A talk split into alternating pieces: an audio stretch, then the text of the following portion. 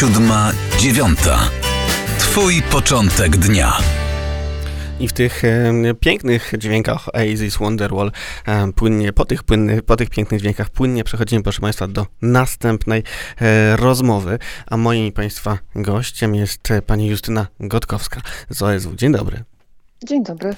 Dzisiaj, jak napisał Karl Bildt, były minister spraw zagranicznych Szwecji, na Twitterze, dzisiaj rano powinniśmy spodziewać się oficjalnego, oficjalnej informacji o tym, że Finlandia e, wstępuje, chce wstąpić i ogłasza oficjalny akces do NATO. Za nią ma, ma postąpić Szwecja według Karla Bildta. Co to zmienia w takiej światowej e, strukturze bezpieczeństwa, zwłaszcza w strukturze bezpieczeństwa w naszej części Europy? E, no to przede wszystkim zmienia sytuację w regionie Morza Bałtyckiego w Europie Północnej. E, członkostwo obu państw w NATO rzeczywiście zmieni równowagę wojskową w regionie na korzyść sojuszu wzmocni obronę państw bałtyckich i wzmocni obronę e, północnych części Norwegii.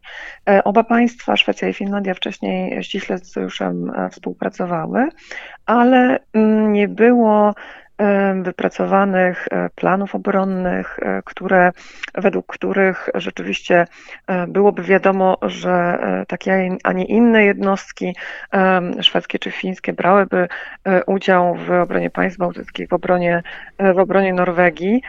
W tej chwili po ich członkostwie Szwecja i Finlandia będą ściśle wpięte w ten system natowski. Tutaj nie będzie już żadnych wątpliwości, że oba państwa wezmą udział w operacjach e, natowskich e, w regionie, czy to bałtyckim, czy to nordyckim. Czy ja dobrze rozumiem i z, też sposobu, w jaki e, mówi Pani o tym wydarzeniu, że to już jest sprawa przesądzona, bo dotychczas mówiliśmy o takiej możliwości, o tym, że to się może wydarzyć, co to zmieni, ale m, czy dobrze rozumiem, że faktycznie nie ma już wątpliwości co do tego, że Finlandia i Szwecja do NATO dołączają? E, nie mam wątpliwości, że Szwecja, że Finlandia i Szwecja e, złożą wniosek o członkostwo. E, dzisiaj w Finlandii zarówno prezydent, jak i premier mają ogłosić swoją opinię na ten temat publicznie, że są za członkostwem. E, Finlandia znajduje się w takim procesie mm, formalnego e, przygotowywania e, się do złożenia wniosku. Ta decyzja już de facto zapadła, ale formalnie muszą zostać podjęte pewne kroki. Więc to jest kolejny z tych kroków, czyli formalne wypowiedzenie się za członkostwem ze strony prezydenta, ze strony, ze strony premier. Następnym krokiem będzie sformułowanie wniosku przez komitet zajmujący się kwestiami bezpieczeństwa i zagranicznymi w e, fińskim rządzie. E, później zapewne będzie e, głosowanie w fińskim parlamencie i i myślę, że w przyszłym tygodniu e, Finlandia rzeczywiście podejmie decyzję na poziomie e, rządu i głowy państwa o tym, że będzie aplikować do e, NATO. Jeżeli chodzi o Szwecję, to tutaj też mamy przyspieszenie. Ta decyzja w Szwecji też już zapadła z tego względu, że mieliśmy głosy socjaldemokratów reprezentujących lewicową część szwedzkiej, tej partii o tym, że są za członkostwem. W najbliższych dniach dniach ma zostać wydana, wydany taki raport partii, rządzącej socjaldemokratycznej partii e, o zmianie jej polityki bezpieczeństwa. Następnie taki raport przygotuje rząd e, i to się stanie najprawdopodobniej już po 20 maja, e, w związku z czym prawdopodobnie również do końca maja Szwecja złoży, czy formalnie opowie się za członkostwem i oba państwa państwa wtedy już prawdopodobnie razem złożą takie e, formalne wnioski e, w Sojuszu Północnoatlantyckim. A cóż to znaczy dla Polski? Bo wielu dziennikarzy, ekspertów e, pisze o tym wydarzeniu jako przełomowym. Pani również mówi, że to faktycznie jest duża sprawa. Też wydaje się, że chociażby kwestia tego, że tysiąc kilometrów, jeżeli dobrze pamiętam, liczy granica Finlandii z Rosją, pokazuje wagę sprawy. Ale pytanie takie może warszawsko-centryczne, polsko-centryczne, co to dla nas znaczy, dla nas tutaj w Polsce? Czy możemy się czuć bardziej bezpiecznie dzięki mhm. temu, że Szwecja e, i Finlandia do NATO dołączą? Ja myślę, że to zmienia bardzo dużo dla państw bałtyckich i pośrednio dla nas. Tak jak powiedziałam, państwa bałtyckie E, będą e, bardziej bezpieczne, ponieważ ta pomoc ze strony sojuszu przyjdzie nie tylko przez Polskę na pewno, ale również na pewno ze Szwecji i e, Finlandii. Ta natowska, natowskie operacje będą jakby szerzej prowadzone. Po drugie, e, członkostwo Szwecji i Finlandii wzmocni w sojuszu głos e, tych państw, które są sceptyczne wobec Rosji, które stawiają na zwiększenie zdolności do obrony kolektywnej, zwiększenie zdolności czy, czy obecności natowskiej na wschodniej flance. To po drugie, a po trzecie, Szwecja i Finlandia wcześniej, nie będąc członkiem NATO, e, jednak były argumentem dla niektórych państw, takich jak Francja, żeby rozwijać w większym stopniu e, europejskie zdolności e, czy europejską politykę bezpieczeństwa i obrony. I w tej chwili Francja mm, takiego argumentu już mieć nie będzie, w związku z czym te dyskusje o europejskiej polityce bezpieczeństwa i obrony, które nie szły w kierunku, w którym byłoby to korzystne z perspektywy polskiej, e, jakby już będą miały e, jakby mniejsze pole e, do rozwinięcia się i ci te państwa, które opowiadały się za takim kierunkiem rozwoju europejskiej polityki bezpieczeństwa, stracą istotne, istotne argumenty. A z punktu widzenia Moskwy, gdybyśmy mogli trochę o tym pomówić, bo wiemy, że dla Szwecji i Finlandii e, no, stało się oczywiste dołączenie do NATO po rosyjskiej inwazji, agresji na Ukrainę. Dla Polski widzimy, że też pośrednio jest to zwiększenie e, bezpieczeństwa. Możemy się czuć trochę bardziej bezpieczni. A czy to nie jest tak, że Rosja dostaje w jakiś sposób argument do ręki o tym, że faktycznie NATO jest coraz bliżej jej granic? Oczywiście wiemy, że granice Rosji są bardzo długie i NATO tylko niewielki procent, państwa NATO tylko w niewielkim procencie z Rosją graniczą, ale z punktu widzenia Rosji, Moskwy, czy to nie jest tak, że to jest um, swoisty argument włożony w ręce decydentów na Kremlu? Mm.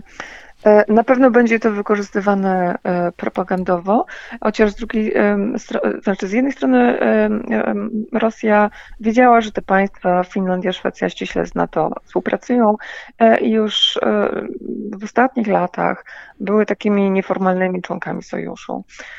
Ale biorąc pod uwagę rzeczywiście postulaty, cele rosyjskie, osłabienie sojuszu, czy jak najbardziej wycofanie się e, natowskich sił z postrzeganej strefy buferowej, e, którą jest zarówno Europa Północna, jak i Europa Środkowo-Wschodnia, no to rzeczywiście jest to, jest to niekorzystny, niekorzystny rozwój sytuacji.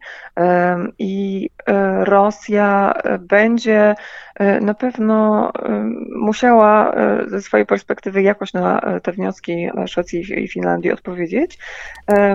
Czy to przez prowokacje militarne, e, działania hybrydowe przeciwko obu państwom. E, I z tego względu wczoraj przykładowo mieliśmy takie również istotne wydarzenie.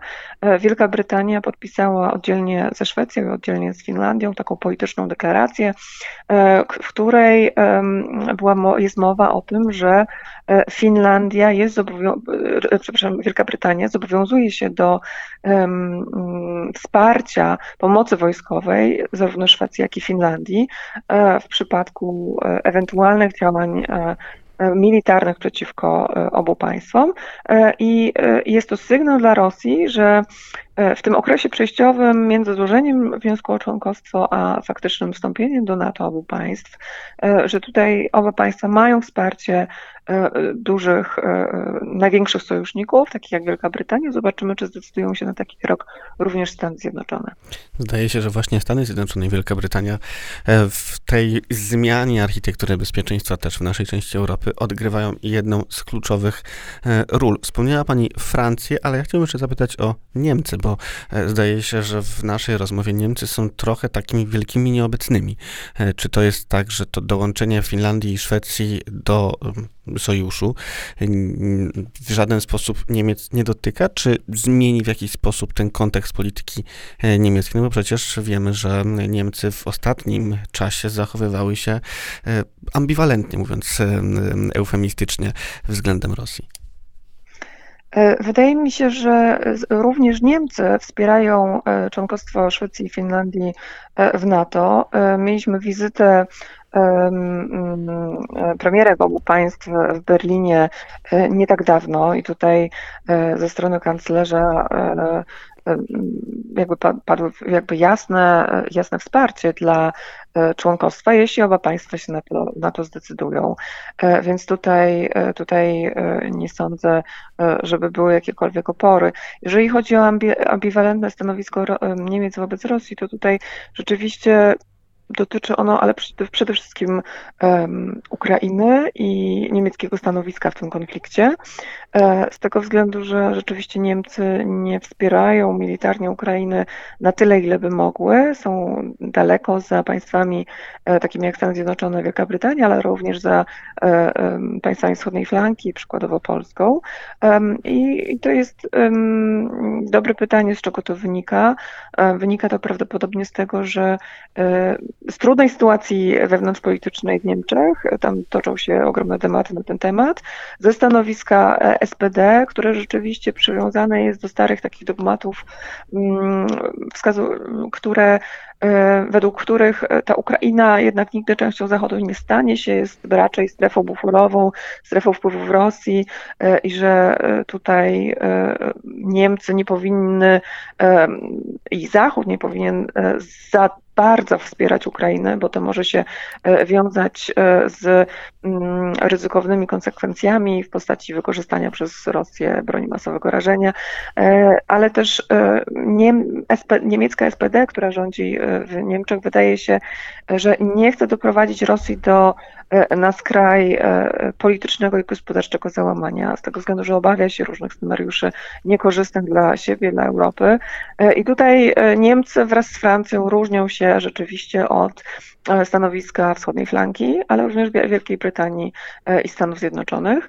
E, I stąd wynika ta powściągliwa reakcja czy polityka Niemiec w stosunku do Ukrainy na tym poziomie politycznym i wojskowym, bo Niemcy, przypomnijmy, jednak e, pomoc wojskową Ukrainie e, przekazują, ale w mniejszym e, stopniu zawiera, ten pakiet zawiera ciężki sprzęt w tej chwili. Ale na symbolicznym poziomie, przepraszam, że wejdę mhm. słowo, jednak ta pomoc jest, mam wrażenie, nawet ze strony Niemiec, chociażby wizyta Anna-Leny Berbok właśnie na Ukrainie, zdaje się wczoraj, czy tak, wczoraj, pokazuje, że Niemcy dostrzegają ten konflikt i mimo, że e, taką niemiecką powściągliwością się w jakiś sposób wykazują, to jednak stoją, zdaje się, wciąż e, twardo po stronie Ukrainy w tym konflikcie. Tak, tak, absolutnie. To znaczy, e, mm, tutaj ta wizyta Anneleny Berbok symbolizuje właśnie z jednej strony powściągliwość SPD,